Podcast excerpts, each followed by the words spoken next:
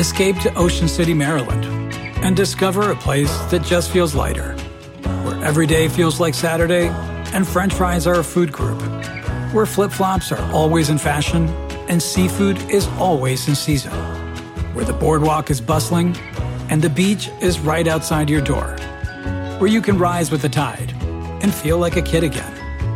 Ocean City, Maryland, somewhere to smile about. Book your trip at OCOcean.com.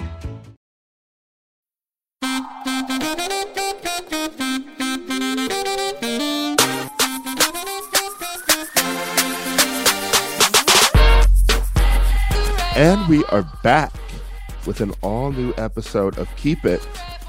I'm Ira Madison III. I'm Louis Virtel, and it's so pleasant in LA. We're doing summer exactly right. The temperature is great. God, I hope it's just as pleasant in all other places all over the world. you were such a bitch.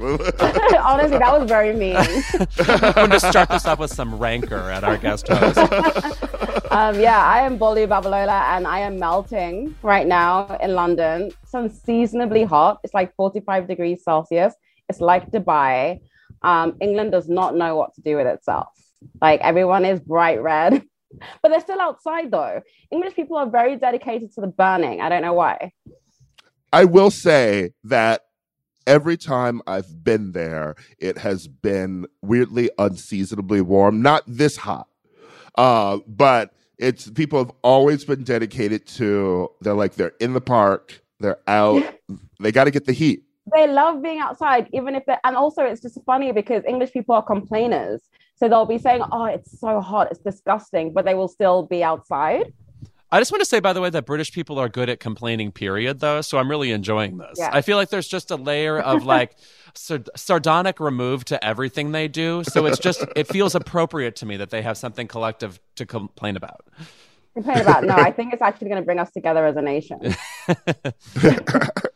uh, Bolu, I am so excited to have you back on the show. This time you're guest hosting with us. I know. What an honor. We're so excited to get your thoughts on everything um, that's going on in the world of pop culture. But also, you have a new book out. I do have a new book out, Honey and Spice. Yeah. Yeah. You are you're writing all the books. This is two books, and I haven't even finished my first one. So, uh, tell us about Honey and Spice. So, Honey and Spice, yeah, it came out last week. It's a collegiate rom rom com. It's an ACS, which is an African Caribbean Society, which is like a Black student union in a uni- fictional university in southern, southern England. And my main character, Kiki Banjo, has a radio show where she gives romantic advice to the female populace of Blackwell, where she basically warns them off of waste men, which is basically like British slang, Black British slang for like an F boy. Mm-hmm. And then, of course, an F boy does arrive to the university. Mm. All handsome, chaotically, just chaotically beautiful.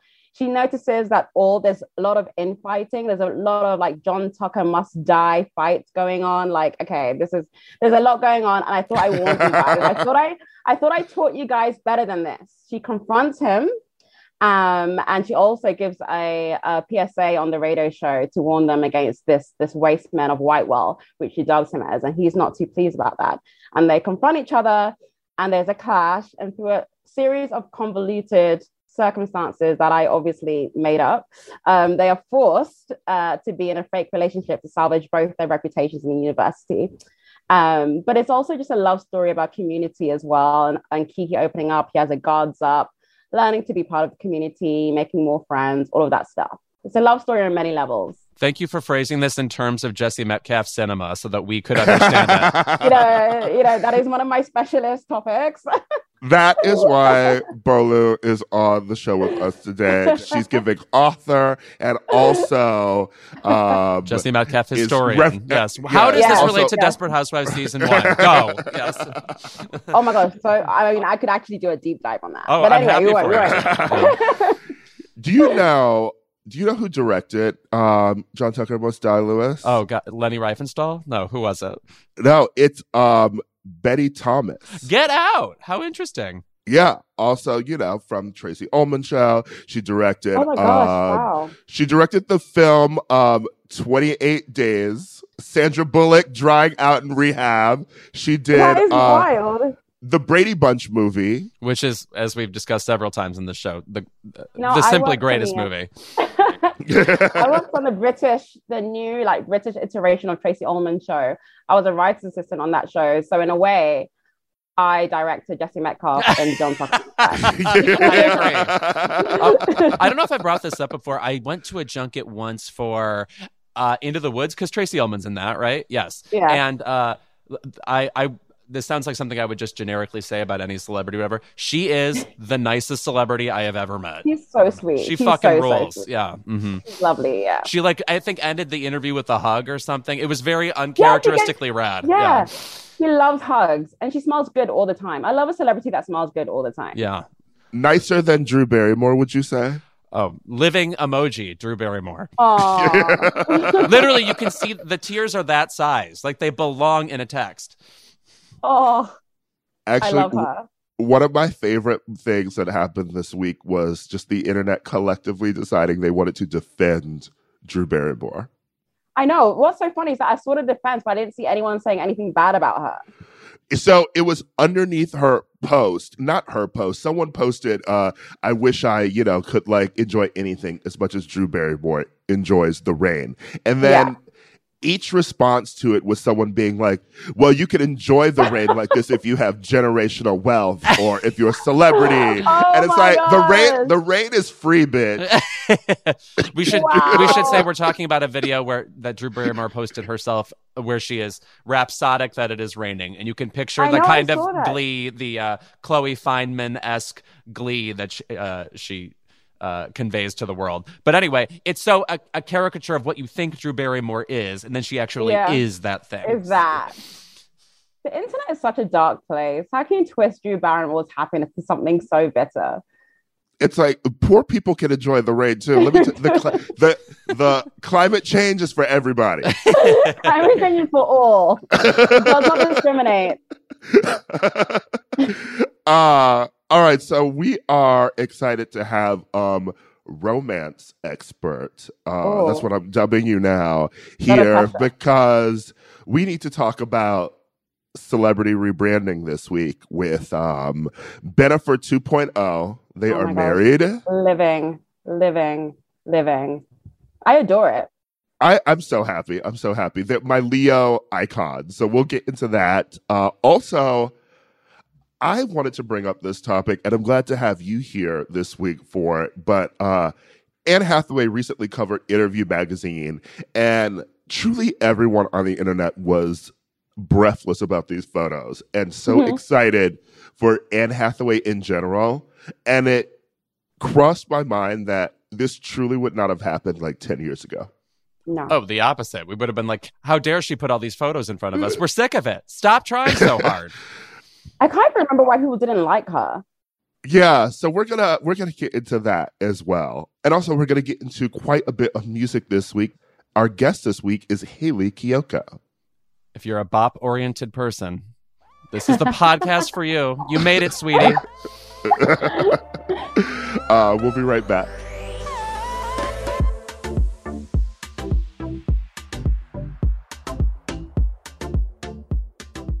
This week on a bonus episode of X-Ray Vision, an interview with comic book writer Jason Aaron about his iconic run on the character Thor, which is the basis for Thor: Love and Thunder. Plus, Jason digs into the mailbag to answer your questions. Listen to new episodes of X-Ray Vision each Friday wherever you get your podcasts. On the latest episode of Imani's State of Mind, it's time for a check in. What do you do when the news and state of America make you feel hopeless and anxious? With the overturning of Roe v. Wade and the right to abortions in many states, the ladies break down the impact this ruling may have on your mental health. Listen to the new episodes of Imani's State every Friday wherever you get your podcasts. Keep It is brought to you by Barefoot Dreams. Lewis, Yes? when you see footprints in the sand, that was when I carried you in my Barefoot Dreams robe. Now, is that a Leona Lewis song? No? Uh, if you want to bring coziness into your life, you turn to Barefoot Dreams, especially now as the brand is celebrating their 30th anniversary. With those 30 years of coziness, Barefoot Dreams celebrates being the originators of everyone's favorite luxe home blanket. And while many have attempted to duplicate their blankets, robes, and more, Barefoot Dreams' fabrication and quality cannot be replicated, so don't believe the dupes. Girl, this blanket is it. I effing love this blanket. I'm thinking about it right now, and I want to jump in my bed, which is sponsored by something that we'll do another ad for momentarily. Get ready. There's a reason why Barefoot Dreams has been on Oprah's favorite things list six times. Jesus, get a life, Oprah. My God. Dressing head to toe in Barefoot Dreams is the key to comfort, as their collection of ultra soft robes, loungewear, and accessories are made with premium materials. Their products make the perfect gifts, too. Uh, I throw this thing on. I wear it like a shawl. I look exactly like Ellen Burstyn. And I am the coziest a human being can be. Because, by the way, it's still that time in Los Angeles where it's like pretty mild outside and then your apartment is cold. I can't explain mm. it. I don't know things like basic science. For Keep It listeners, you can get 15% off your first purchase at barefootdreams.com with the code KEEPIT15. Don't miss out on Barefoot Dreams soft, soothing fabrics that will bring luxury to your life.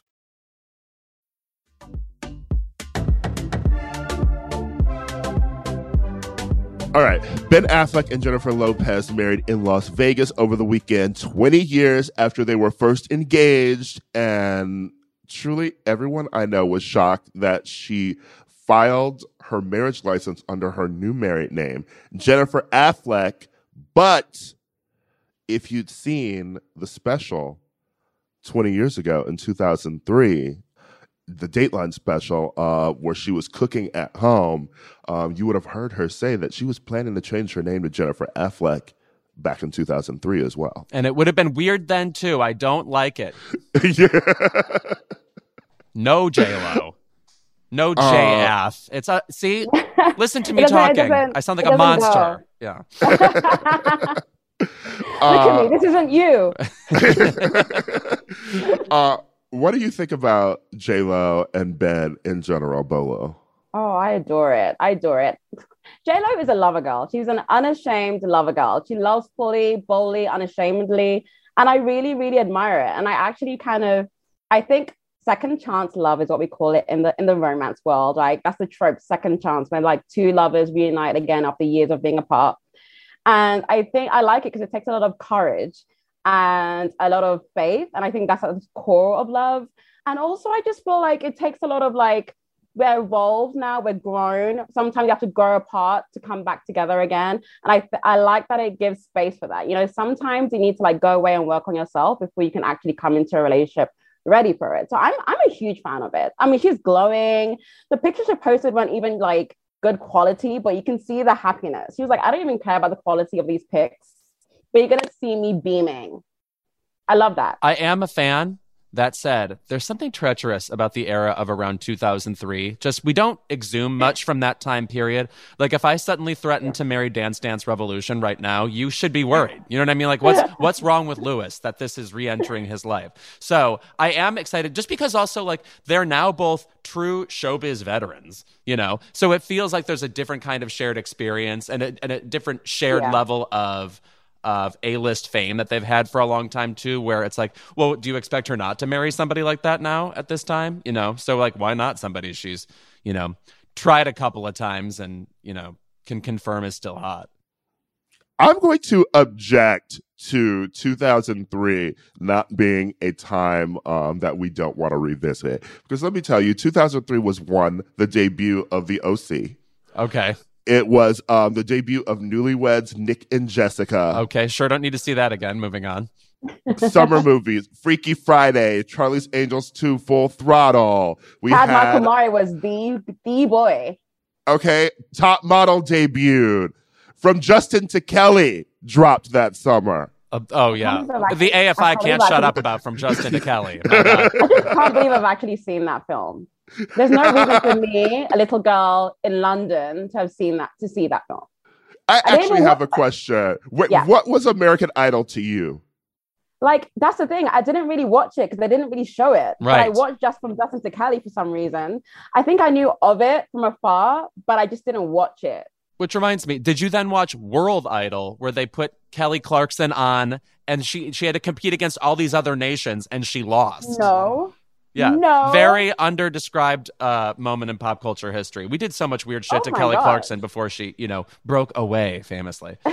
good, good one. um, I'd also be remiss if I didn't mention that um, the Lizzie McGuire movie and Dangerously in Love from Beyonce also dropped in 2003. No, so. two- okay, Dangerously in Love, that is a specific 2003 high point. Almost everything else you said was a sad or middling reboot. So that's what I'm talking about. Fall Out Boys debut album. I hate that fucking era. I hate their weird lyrics. I hate what they're talking about. I hate I hate men in those jeans. I hate spangly belts. Next. It's so funny because I was I am rewatching season three of One Tree Hill, which is around that era, and they're talking about podcasting. They're like, Mm. yeah, you, this is podcasting. This thing is kind of like a radio show. We can download like, download it onto your iPods, and it's just so cute and so quaint. Fall Out Boy appeared. They're like doing a little gig at the like you know the town cafe. It's all very sweet. Feel things just pop culture just felt a bit purer then, you know. Mm-hmm. Oh, definitely, definitely. It's very you know like Gilmore Girls, like that time. Yeah. Yeah. Meanwhile, now you can't get away from podcasting. But I would say I've yet to see podcasting like really sort of done well on a show. Well, it's On a a it's it's a hard Except for medium to may- make may- compelling. You know, it's like in, in, there there weren't many TV shows about ra- making a radio drama. You know, That's true. Yeah.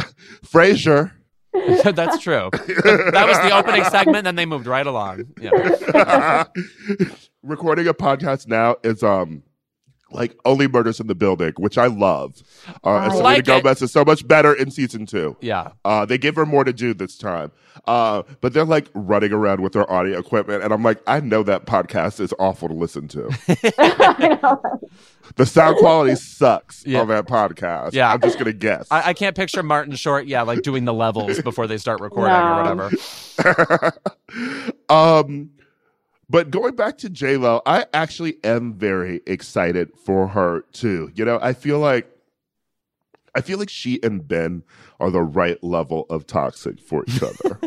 No, there's a That hot. suspense to this for me. You know, it's That like where hot. could this possibly go? It's like a little it's mostly good but a little bit bad. And I like that. Mm, I like that. I think that's why they're attracted to each other, though. They're the, like you said, it's the right kind of mess. They get each other, and also they're grown. Like actually, it's kind of refreshing to see two celebrities who are around the same age find each other. That happens very rarely. You're like, okay, you've been through the same shit. You're both grown ups. You've got kids. You know, you've been through some stuff. And what I liked about J Lo's like um, newsletter, she was like, you know, we're bringing our kids together like a blended family. I'm like, you know what? Good for you guys. Good for you.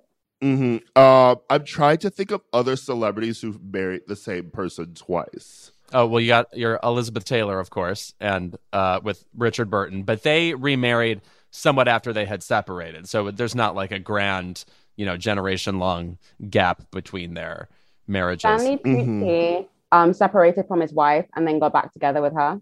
and that's Emily Blunt's sister, famously. Yeah, no, that's that's his second wife. Mm. You know, uh, well, Mm. a marriage I brought up that I'm very uh, that I'm a fan of is Anthony Edwards and Mare Winningham.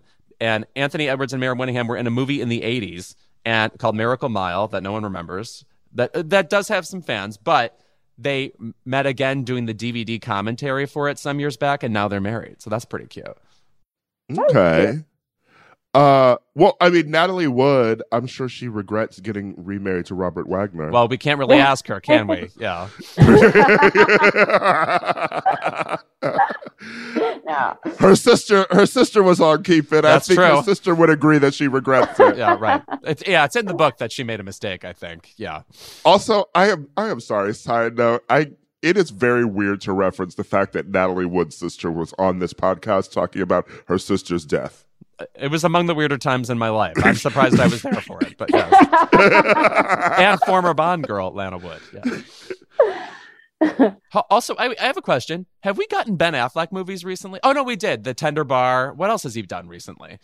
As the resident Ben Affleck stan, yes, Um, please tell us. well, the last movie we got that he was in was Deep Water, and I don't like to talk about that film. No, I, I mean I don't like shallow water. Why am I even going to go to the deep? I know. uh, Adrian Lyne lost his mind uh, while directing this film, and it is. I don't think you should be able to disrespect Patricia Highsmith like that.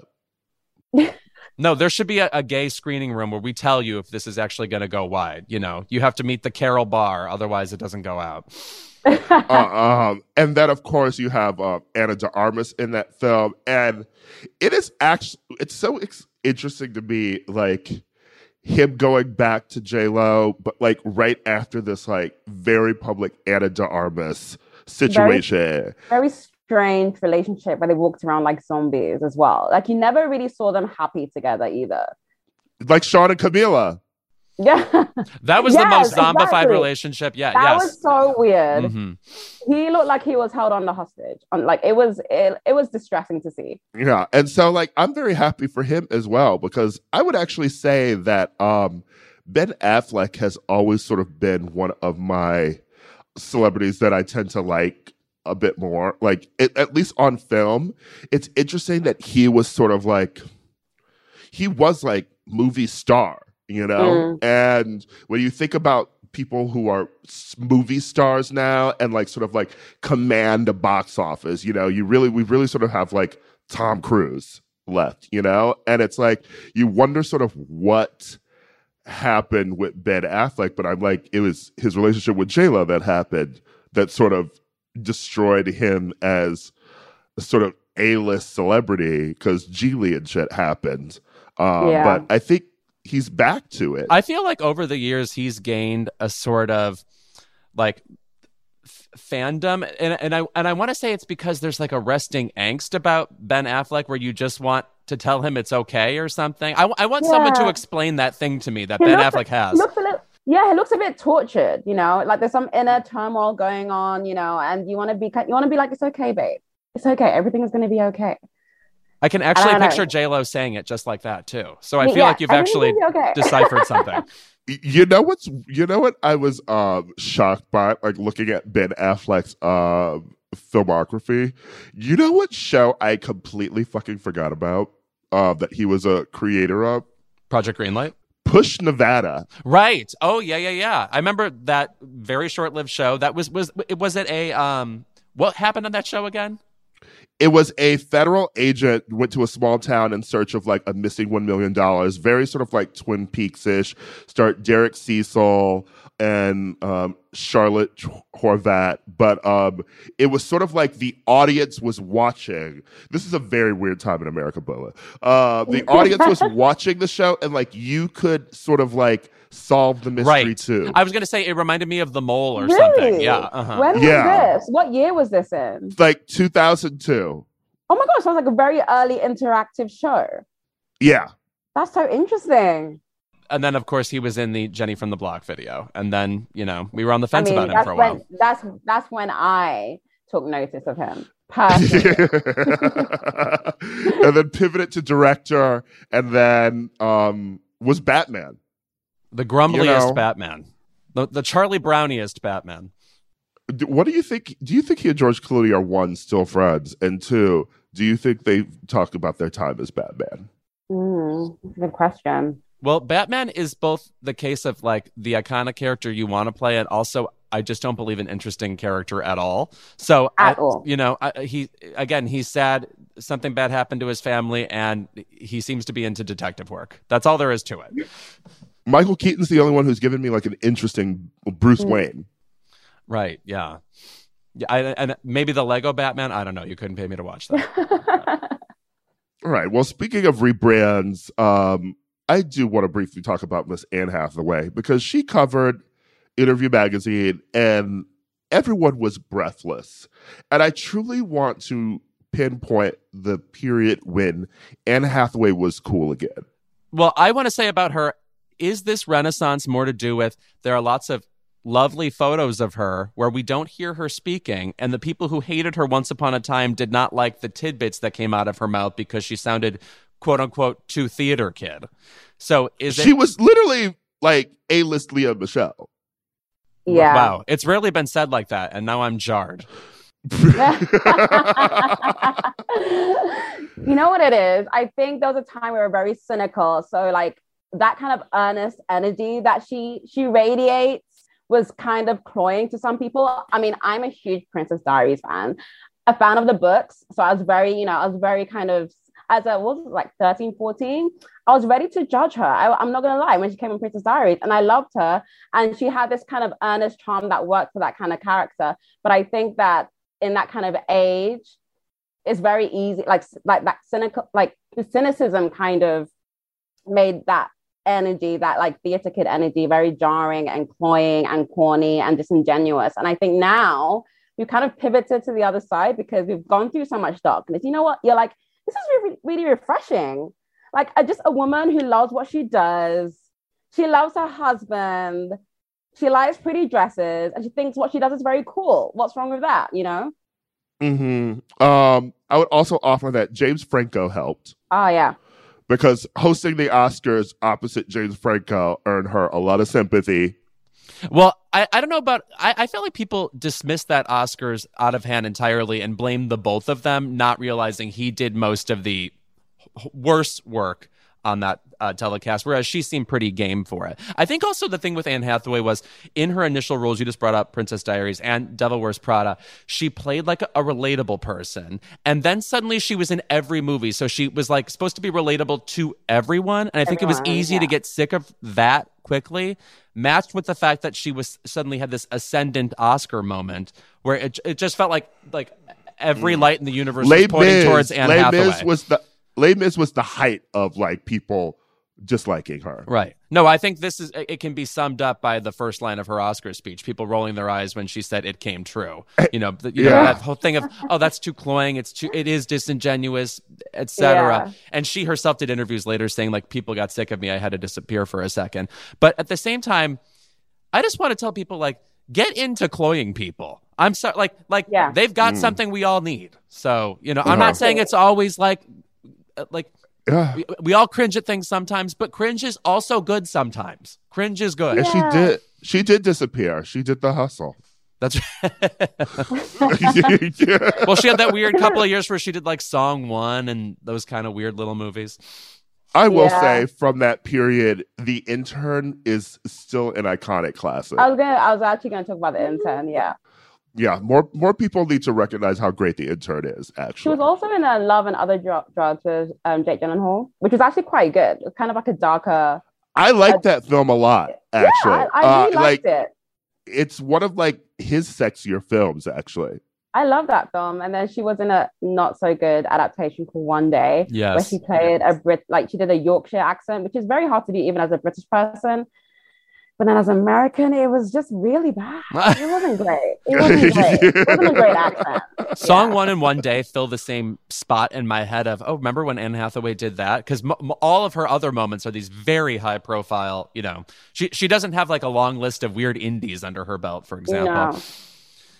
No. no, I would just sort of say like Colossal that was like among the riskier choices she made and i think it's a semi-successful movie but it really doesn't fit in with the here comes the giant Anne Hathaway movie we're all expecting vibe we now have with her. Yeah, and of course her um, best um, indie flick is The Witches. So when now when she dared to step into Anjelica Huston's shoes, I got a little testy because those shoes are twisted and no, nobody's feet fit in them. uh, all right. Uh, when we are back, uh, Louis and I have a chat with Hayley Kiyoko.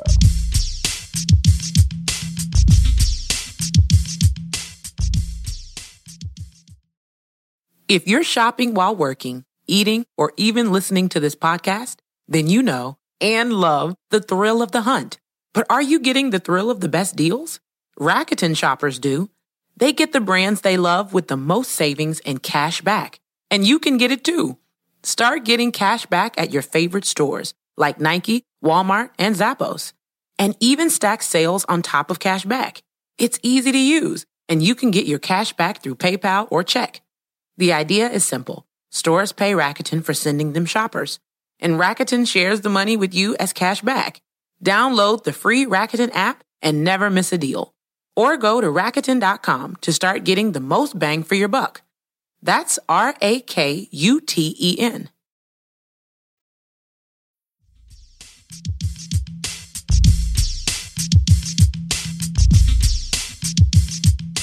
she is a singer, songwriter, director, actress, truly everything, and known by many as Lesbian Jesus. We are thrilled to welcome to Keep It the iconic Hayley Kiyoko. Hi. Hi. Thanks for having me. What a fabulous intro, truly. I'm blessed. I mean, also, I also should have included that you played Velma in Scooby Doo as well, because that's iconic to me and Lewis. Also, oh, thank you. Also, true queer legitimacy. I mean, if you only had done that, you would you would yeah, deserve your own float in the parade. Good. Yeah. Could have ended it there. Yeah, totally. Well, it's so nice to be here. Thanks for having me. Yeah. Uh, thanks for being here. And thank you for this new album, Panorama, which is. Did you hear it? Did you listen to yes, it? Yes, yes, we heard it. We were we were sent it, and uh, it's really good. I mean, I've I've been a fan for um, quite some time, and this album is just it's really really fun. Uh, I'm you. so excited to talk to you about it. Um, and also, like, your first single that came out, uh, I didn't even know that it'd come out. Truly, a friend of mine, Garrett, uh, I woke up to like a text message from him, and it all it said, it had a link to the Spotify, uh, and it said, uh, "In case you didn't know, Hayley's releasing bops." wow. Can I hire him to uh, work with me? That's amazing. I love it. I read in an interview that you said recording this uh, album with uh, your producer Danja was somewhat challenging. What what is challenging about recording an album like this? I want to hear these step by step. Like, what's like a grueling day recording an album? A grueling day recording an album is like I'm trying to think like worst case scenario is probably trying to find the right chord change during a certain point in the song like on the pre or maybe the chorus isn't lifting the way you want it to. And so just like trying all these different chord progressions and then also maybe having to rewrite a certain lyric that's like very simple like it's like a two word thing or a three word thing and you you know it needs to be clearer but you're not exactly sure what it is. Maybe you're you've lost your voice from recording 4 days before um, and you're also having to approve emails and and figure out all this other stuff like outside the studio. So that's probably like uh, or Danja and I disagreeing on something and him being like, I want to do, I think it should be like this. And like, well, I don't want you to get rid of this piano part because I love it. Like there were a lot of moments where I was just like, this needs to be here. And then we would like mute something. And then a lot of the times he would be correct.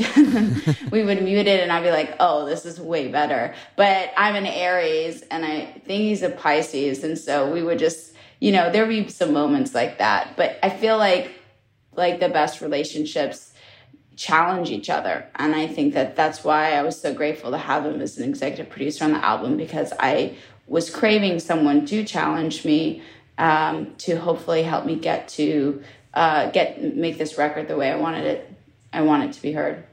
Okay, and then we have to talk about you working with Danja on this album because for you know our listeners who don't know, Danja is like iconic. Uh, yeah, legend. I'm talking. I'm talking. Give me more. Yeah, blackout eyes. Four minute, yeah. sexy back goes around, comes around. I'm. This is the music that was like you know what my college soundtrack and i'm just like what is what did this mean to you um working with Danja was this your first time working with him um and sort of what was it like working with someone who would like made so many pop songs that are like you hear these in the club still. Yeah you do. It's still bumping. It was and you know it was an honor to work with him and i was very grateful that he you know i i wrote most of the album before i brought it to him and so i was just really grateful that he believed in me and saw the vision and saw kind of like what i was searching for and needing and he really helped me kind of balance the fact that I love like walls of sound. You know, I grew up listening to like indie music and obviously I do pop music. And so finding that balance of, hey, here's some walls of sound, here's some journeys, but also let's create space for your voice to be heard. And I think as a defense mechanism or an insecurity, I've always kind of tried to distract from my voice a lot of the times producing. And um, I was really grateful that he gave me that gift on on this album. Is it at all awkward figuring out like how much of the time you should be defending your instincts and how much you should be ceding to you know an experienced producer. Because you obviously want to be mm. like madonna hard and like believe in every single ambition you've ever had and never give up. But at the same time you know you're with this person who's authority in another way. So is it is it tough to like relinquish ego or if it's even ego? I'm sure yeah there's definitely ego involved. I feel like it's very vulnerable for an artist to bring someone in to be like, hey, not necessarily critique me, but challenge me to help me get to a place that I want to be at. And so there was definitely moments where like if you wanted to get rid of this piano, my ego was hurt because I was like, I wrote that piano. I love that piano. you know? but then you like sit with it and a couple days go by and, and it is it was interesting to navigate because some some conversations I would win and some conversations he would win in the sense of like I agreed with him, right? And so as an artist, you don't like to agree, like you just like to like do everything yourself and just call the shots. But I think there's it's also important as an artist to really collaborate and also listen to your collaborators. But everything on the record on the album you hear is a decision that I stand by and that I made and that I believed in that felt right to me to my core. I was never forced to do anything. Um, and I was just grateful to just have like almost a mentor and a coach to just kind of stretch me in places that maybe I felt a little uncomfortable or scared to to go down a certain path and um, that was more of the relationship and i think that it's important for artists to have those types of relationships to grow mm-hmm.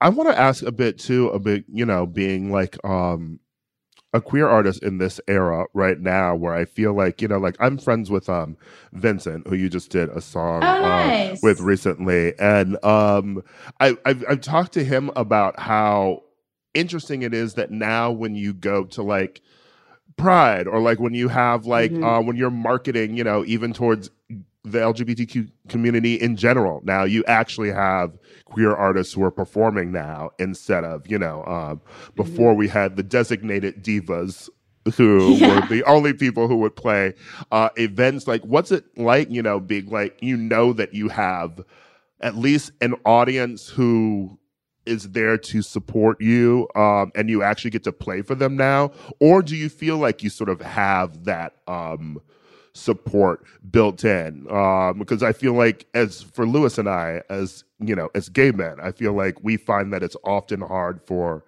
gays to even sort of support other gay artists. Um, they constantly want to listen to you know like straight women in pop music. Um, and you know what's it like for you I guess on the lesbian side of the music spectrum? Uh I I'm just really grateful to have found my community and people that just make me feel understood and seen. And I've always said that like my fans have really made me feel like I've arrived and allowed been allowed to really share my true authentic self. And I love being able to celebrate with them especially during pride and being surrounded by people that are similar to me. And, uh, you know, there's nothing more powerful than community and support. And so I love Pride. I love being able to perform at Pride with my fellow queer artists as well. Um, also love the allies as well. And um, yeah, I, I, guess it's you know I'm a lesbian, and I feel like gay men and lesbian women have like different experiences and different like influences, and like you said, like a lot of gay men listen to like straight, uh, you know, pop artists, which is yeah. funny too, um, which is like probably a whole nother conversation. But I feel, I feel like the lesbians listen to me. Okay. but by the way, speaking of even further queer legitimacy, so you appeared on RuPaul's Secret Celebrity Drag Race, and you were mentored, in fact, by the, the other lesbian Jesus, Vanjie. Uh, yeah, yeah. that show to me is so one of a kind. It, to me, it feels so vulnerable making. It feel mm-hmm. well at the same mm-hmm. time, of course, empowering. It's the whole point of the show. But What did you come away from that show with? Was it, I mean, it must have been so emotionally exhausting, I assume. Yeah. Well, for those of you who have watched the episode, you know I literally was crying the entire yeah, right. time. like it was like eight therapy sessions in like two days. It was insane. I felt very vulnerable. I I've always felt very uncomfortable with my femininity and like heels and like I don't know, just having that attitude and that fierceness uh, because I've always just felt more comfortable in like hoodies and sneakers. And so in my mind, I was like, okay, drag, that's feminine, that's high heels, that's this, that's that. And so in my mind, I was putting that in a box. And when in reality, uh, being in drag is just allowing yourself to take shape and of and form of whoever you are or want to be. And so it was a really vulnerable emotional experience. Vanjie was like holding my hand through it all uh, because it was all these dark fears uh, from my adolescence. Like my five year old self was really coming out because I was like, I'm not safe. Like I don't feel comfortable. Like this is this is not who I am. And it was like, why was I why was I even trying to be someone else? I, I'm not. Like let's just be Queen Elizabeth and walk down that runway looking like a cotton candy Marie Antoinette and like. if, if I'm gonna like maybe you know get a little more masculine with it, then that's fine, you know. And so it was an incredible experience. I honestly highly re- recommend anyone to experience drag because you will learn so much about yourself. You'll be able to heal so much, so many parts of yourself that you thought that you had already healed. And I think that that's kind of the experience that I went through.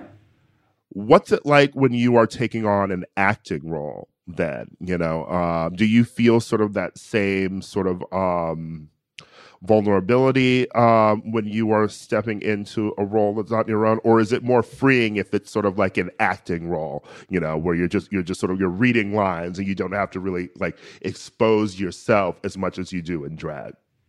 Uh, yeah, I, I that's a great question. I think that drag feels more vulnerable just because it's more in my experience it felt more personal. I feel like when when you're acting you don't take it personally because you're playing someone else. And like all these experience and these things obviously they're they're real and the emotions are are true and there's a lot of passion but it's also there's like a separation where you're not taking things personally and you're you're in it to really focus on that character and you're trying to protect that character and not yourself. And with drag i was really focused on myself and uh, and that relationship that I had with myself. Also, just talk about promoting a pop album in general. Period, and by that I mean it feels very hard to sell music without everyone just hearing it. And what is it like putting into words what you've done musically? Because it feels to me like a musical brain is just one particular brain. To turn it into this other thing of like, go listen to this. It's music that thing you already have a ton of. Like what is it stressful to like get people to listen to music? Uh well i feel like there's a lot of amazing music out there. I do think it is a challenge to uh verbalize the experience that my fans will feel when they hear the album. Uh there's no exact science to it uh, because it really is an experience. You can't like tell people what they're gonna feel. They're gonna listen to it and they're gonna feel it. Uh, but it is an album that I'm so proud of. It's a more refined version of myself, and I hope that my fans listen to this album feeling seen, heard, understood, empowered, uh, validated by their sadness, all all of the above. Uh, but yeah, it's it, you know, as an artist, it's it's even challenging to just do like an album cover, like their graphic design or merch. And it's like, okay, how do I sonically take what I just created and put my heart and soul into it? And how do I put that into a one image, a visual representation that embodies all 13 tracks, all the highs and lows, like you know, and for me, I'm in Aries, like I put so much pressure on myself. Um, I'm a perfectionist and everything. I'm like, this image has to say everything and this has to say everything. And obviously, that's why I put so much time and effort into my visuals. I direct all my music videos and with all my artwork, I, I want it to be art. I want you to want to frame the artwork and put it on your wall and, and be able to look at it and feel safe and be able to escape in it. But it's challenging. It's not easy. And I definitely get stressed out when I'm like, okay, now it's time for album artwork. Okay, now it's time to uh, verbalize this entire experience into three sentences. How do I do that? Okay, but you did it though, because I if you hadn't brought it up, I was gonna bring up the album art because I love I feel like actually, like maybe if you grew up, you know, like in the era of like the pop music from like the early 2000s, or even love like you know like 80s and like 90s like diva pop, like the image of your face just on the album cover. You know, you got like slightly like uh wet, like tousled hair. It looks like yeah. you're staring right into your soul. I'm like, when I see an album cover that is literally just like the artist's face, like that, it's like I know what I'm getting. I truly do. And I'm sure Louis can reference other like album covers that like are literally sort of like that. Oh, I love a, a straightforward. My, my favorite album of all time is Exile in Guyville by Liz Phair, and that's somebody in your face, you know, looking straight ahead. And also, yeah. it's just like it, it, it lets you know, like, all right, I'm going to learn about this person, and also mm-hmm. they are they are determined to say something. You know, it's not just the music mm-hmm. itself. There's statement making going on. Yeah, I well, I appreciate it. Thank you. I it was very very vulnerable because I mean, you know, I directed Girls Like Girls in 2015 and I didn't put myself in it because that was uh, I don't know, safer, made me feel more comfortable. And so I think like as a human, it's a lot easier to focus on other people than yourself. And so part of this like healing process and falling apart and putting myself back together during this this whole album process was okay, I need to do something that makes me feel really uncomfortable on the album cover. And it wasn't being naked because I feel very comfortable doing that. It was let me put my face on the cover and make it extremely close. It just makes me uncomfortable to really put myself in the forefront. And that was part of the process, even with Danja, with allowing my voice to be heard. Like, I want, I need to allow myself to be here and, and meet the moment and be heard and, and allow that confidence to really meet me in the middle. And so it was very vulnerable to put myself because I would prefer to have my album cover be like, I don't know, like a stick figure or something. it would be a lot easier and cheaper. Uh, but thank you. I appreciate it because I do look at the album cover and I'm like, you got this, Hayley. You're looking uh, good.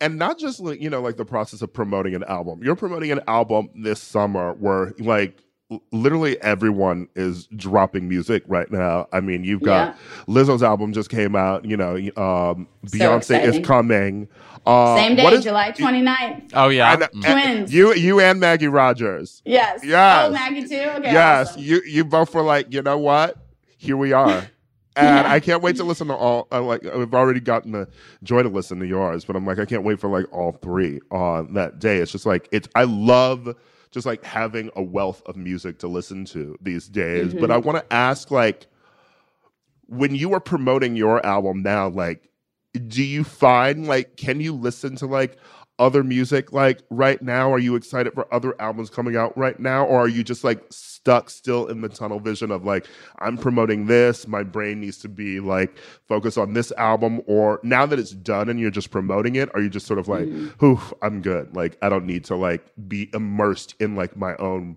music right now. Yeah, it's kind of like that. I uh when I'm writing an album, I don't listen to any music. And uh, so I'm very like isolated in that sense, but I'm promoting my album. I definitely listen to all the albums that are coming out and music and I can enjoy myself and be like, okay, the album's done. I just need to get it out there and let let everyone know that we back. Who are the uh, artists that you, when they put out music, you're the first person to download it? Are you super avid about anybody in particular? Uh, that's a really good question. There's probably a lot of people. Um, that doesn't immediately. I mean, Arcade Fire is like probably number one. Uh, Coldplay. I love Coldplay, and I've I've talked about this before, but um, it was like when because Lizzo's new album has like a song called Coldplay, uh, with samples. Coldplay oh, I haven't heard it. it. yet. Is it good? Yeah, it's really good. Yeah, and it samples Coldplay, and like one of my favorite things is just sort of like the fact that like Coldplay has this like black fan base, uh, mm-hmm. and I love when like black women like female artists too have like sampled Coldplay in songs. Um, Brandy on her album Afrodisiac samples Coldplay twice, um, references Coldplay. Uh, I mean, it's not the same thing, but you know, like Frank Ocean even has like a Coldplay sample too. So I'm like, yeah. I am a big Coldplay fan. So I'm glad that you brought them up.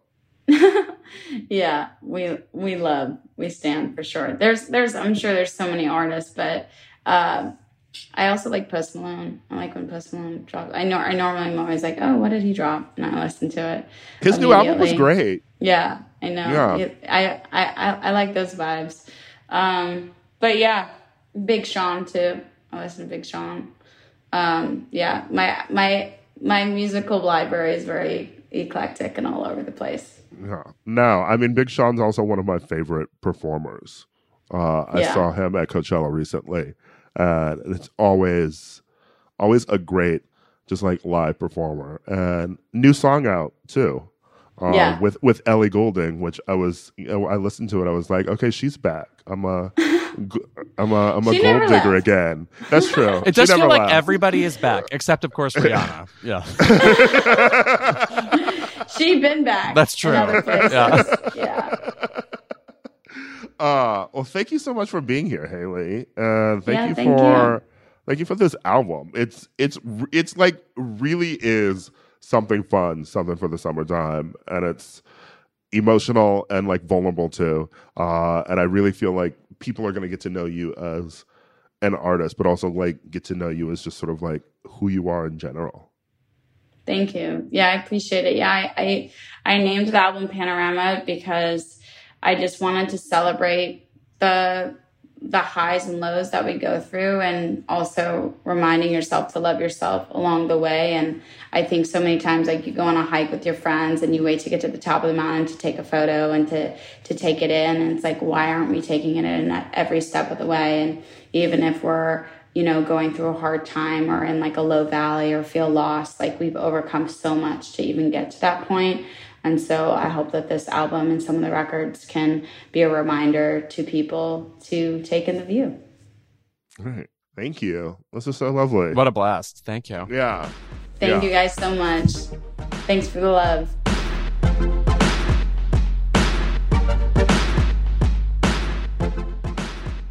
And we are back uh, with our favorite segment of the episode. It is Keep It. Bolu, as our special guest, why don't you go first? Lay it on us. Love Island. Oh, Love I knew Island. it. Okay. I knew it. Definitely. It's, I've never watched, I mean, I'm not a huge fan of straight men anyway. Right. But something about mm-hmm. this show has my hatred is at an all time high now. They're like gaslighting, but also fundamentally, it's like very mean in a very mundane way. Just just saying one thing to and i know we know it exists you know men lie all the time but seeing it in like kind of this lab rat kind of situation a very concentrated situation you're like ugh you guys are very gross. And you see how they it's kind of like a pack mentality. You see how they just do things to impress other men whilst dismissing the woman's feelings so yeah love island has made me make me hate um, men more, basically. Basically, it's just it's just a, just like a salad of f boys, just different flavors of f boys. And I'm sure they're cast to be the single worst people alive too. So I'm sure. Yeah. No, nobody ever learns, for example. No, no, no, nobody ever learns. But the thing is, like, it's so weird because there's a like, you know, there's a 50 grand prize and it's not a normal situation you know you're not exposed to like books or tv or, or, you're not even allowed to like write or anything. You just have to talk to each other. So you see these girls forcing these relationships with these guys because like what else are they going to do? There's literally nothing else to do. And also there's a chance to win money.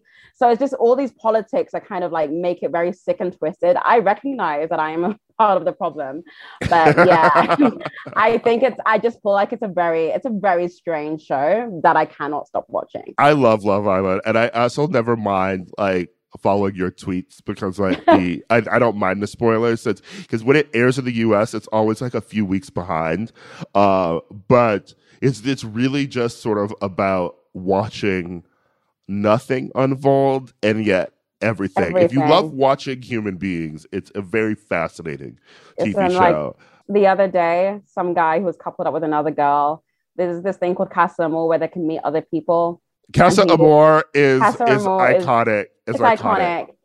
And she he did stuff with the girl, and we had to watch this guy admit to his girlfriend that he licked someone's tit. That's what he said. And he goes, I licked her tit or whatever, I sucked her tit, whatever. And he repeated it. And I was like, this is absurd. Like, we're just watching this guy talk about sucking another girl's tit on TV, and the girl and his girlfriend's like, what? like, this is humiliating. Well, it feels also just like Big Brother, a show we talked about last week, uh, which, by the yeah. way, the UK tends to do way better than we do it over here. Um, uh, in that it's an addiction that's extremely fed because there's so many episodes and you have to watch all of them to keep up and the drama's constantly unfolding and here big brother's on three times a week so it literally becomes like an uh, entire yeah. hemisphere of your brain like you have but to also, keep thinking about it UK people in like in comparison to Americans are just a lot less glossy. I think they're just more gritty. They're just more like, ugh, I don't know. I don't want to say ghetto, but like they're just much more um they're more rough around the edges and i think they're more uh. willing to be exposed the mask falls off very quickly you know so i will say they, they, stop performing very quickly i will say we have a sheen to ours like with like the love yeah. island us like they're like they're very hot the people on love island us but I will say that something's missing once you hear someone like with like an Alabama accent. Yeah. Mm-hmm. It's like, okay, you're not that hot anymore. I need the British accent in my Love Island. Really? Right? Oh, I find the British accent so like annoying after a while. and I am British. I have one. You know. That's got to be tough as somebody who has it's one. Tough, You're tough, like this again? You know? Yeah. Exactly. Listen, the grass is always greener on a different island, okay?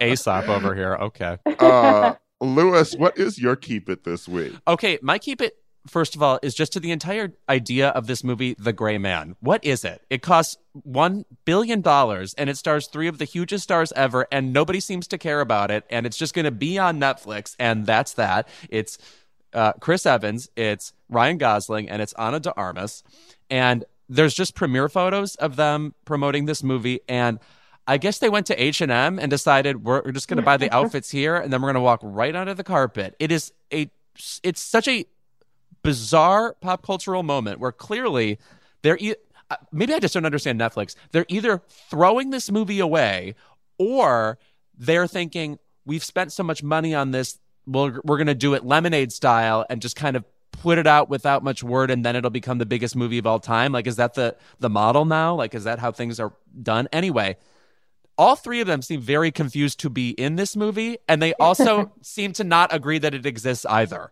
So i don't know what to do with this movie. I don't know if it's going to be good. What is a gray man? It hasn't been explained to me. It's a color i love wearing uh, and that's that. You know the duke from bridgerton's in it. Which one? Regé Regé, yeah. And let me tell you something. Um, the, all I've seen for the press tour is people constantly. My keep it where my side keep it to that Louis would be people constantly harassing Regé about coming Poor back Regé. to Bridgerton, coming back to Bridgerton. It's like, girl, he's, he's done. God. it's so funny because actually literally because i read the books when i was younger there's no role for him in the rest of the like there is nothing for him to do. Like leave this guy alone. Okay and shonda is not good at freestyling these days okay? So he he would come back to the show and he would literally be popping into scenes to what like you throw one sex scene in and then he's just in the background having tea. he's like just watching. Let this man be a star he's begging. He's begging. I read an interview where they talked about how there's potential to recast his role or something. I was like, guys, we need to just let go. Like, do you understand how TV is? Stop it. And also, the only pe- the reason people want his role back is because of him. They want to look at him, you know. Mm-hmm. Right. Okay, so you know what? Go go look at his other work. Okay, like there's plenty of other things that he's doing. If you want to look at him, the Gray Man. Yes, the Gray Man. Yes. there there are two seasons of For the People. Oh yeah, that's that true. you could go back and watch. Okay, the show was cute. Did you see this show? You sound unsure. No, it was an ABC um, legal show. It was a Shonda flop, but which does exist. Um, Off the map exists. Yeah, yeah. So um, he he was good in it. I don't know. Ira, what is your keep it this week? My keep it goes to the U.S. government. But why? We I know that. there's many reasons. I know there's many reasons, but specifically, I want to talk about the rollout of this monkeypox vaccine. Oh, oh my God, you're right. It's treacherous. I want to talk about. Okay, first of all, monkeypox is back. you're you're thinking it went away or what?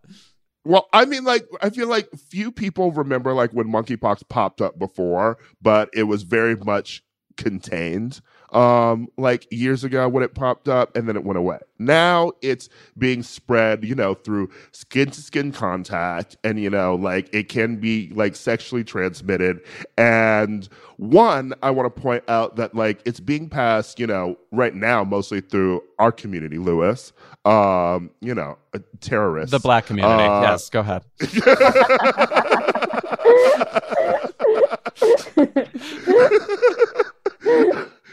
but um one it's being it's it's giving me flashbacks to um the AIDS crisis, and only that the rollout is being bungled. Um, it's really being framed in the media as sort of like this thing that like gays just like are dealing with. But I'm like, first of all, we're trying to do our due diligence of like getting the fucking vaccine, you know, unlike with COVID, where you had to sort of be like, um, hey, you know, do you want to get this vaccine, Americans? You know, so you don't kill other people and also maybe die yourself. Like when it comes to like vaccines, like the LGBTQ community, like they jump on it, you know, because they don't want another crisis like that right. um, to happen to us. But it doesn't help if sites are crashing. Uh, if um, you know, people can't make appointments. Uh, I was lucky to get one of the um earlier vaccines when I was back in New York. Um, but they set up like a vaccine center in Los Angeles that is like so far east in Los Angeles that like you're gonna see Moses um, and and like wandering through the desert before you even get to that we center. That it's exit. like yeah. I I cannot understand how after COVID we still have this problem. Like, like what is going on? I got emails, uh, two emails the same weekend about having been exposed at various gay parties to uh, monkeypox, and then I went to the recommended place where you're supposed to get the shot, and I did get the shot. I got there early, and so it, it was like largely problem free. But the people there did not understand that the the amount of people who are quote unquote exposed at these like parties they're like huge. So they then weren't prepared for how many people came in which was intense. It suddenly within like 15 minutes turned into fucking dallas buyers club. People are like look, exchanging glances. Doors are in and out. People don't know where they belong. People are upset in tears. They're like they're turning into karens. Like like like that kind of like no but i was here first. No but i had an appointment. All this stuff. It was like utterly confusing. And I, obviously it's a new situation. You can be sympathetic to the fact that yeah. people don't know exactly what to do. But man, it is incredibly stressful not knowing, having to rely on text chains to be like, okay, you can go here at this time, maybe to get this. You know, it's like a lot of unsure. It's a lot of, but you have to leave work and you have to get there early and you have to do, and it just feels very, um, like there's no the way Los Angeles has no urban planning. It feels like that. There's just disorganization, and I don't know the proper pathway to get to where I'm going. Now I have to take three highways.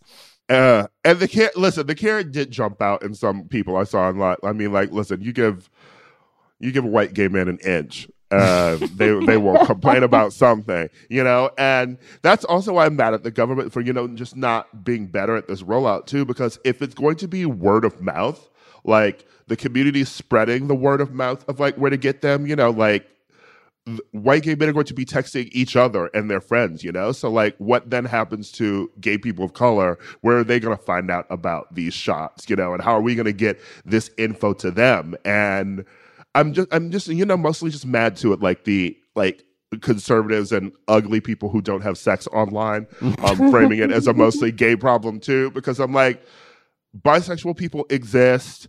Um, you know, like there's heterosexual men who have sex with other men. Uh, and it's also not just a sexually transmitted disease. Like it is skin to skin contact. Sex is one way to get it, but I'm like, you could get this from like the subway, from clubs and stuff. So I'm like, maybe don't knock people who are trying to get the vaccine early before it starts spreading to um, Kieran and um, Breland, okay, yeah. on the playground. Because then once that happens, once that happens, you'll be really mad. Right. No, the amorphousness of the messaging is very confusing and very um, disempowering. Anyway, I'm mad as hell. as he should be. Peter Finch, uh, 1976 Best Actor, right here.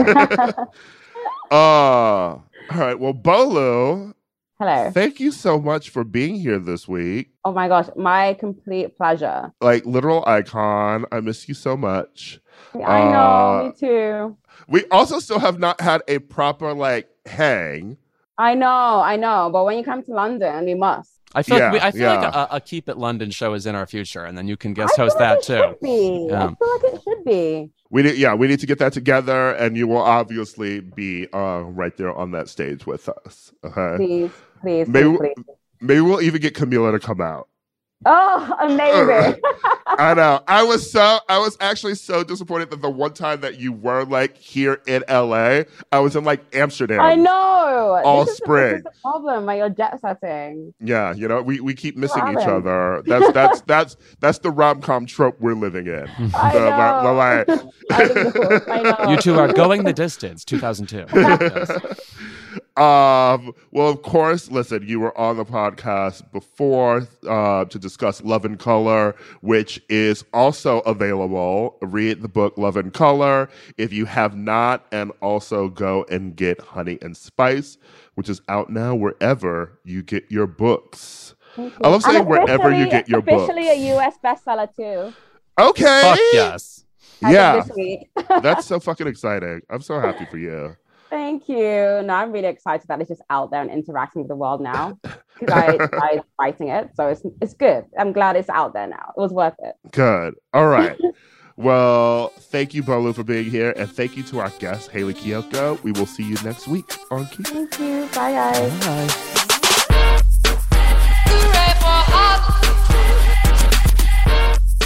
Keep It is a Crooked Media production. Our senior producer is Kendra James. Our producer is Chris Lord. Our executive producers are Ira Madison III and Louis Virtel. Our editor is Charlotte Landis, and Kyle Seglin is our sound engineer. Thank you to our digital team, Matt DeGroot, Nar Malconian, and Delon Villanueva for production support every week.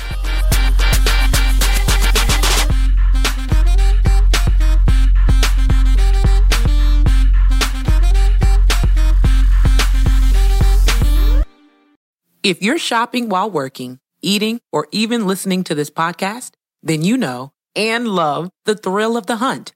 But are you getting the thrill of the best deals? Rakuten shoppers do. They get the brands they love with the most savings and cash back. And you can get it too. Start getting cash back at your favorite stores like Nike, Walmart, and Zappos. And even stack sales on top of cash back. It's easy to use, and you can get your cash back through PayPal or check. The idea is simple. Stores pay Rakuten for sending them shoppers, and Rakuten shares the money with you as cash back. Download the free Rakuten app and never miss a deal. Or go to Rakuten.com to start getting the most bang for your buck. That's R A K U T E N.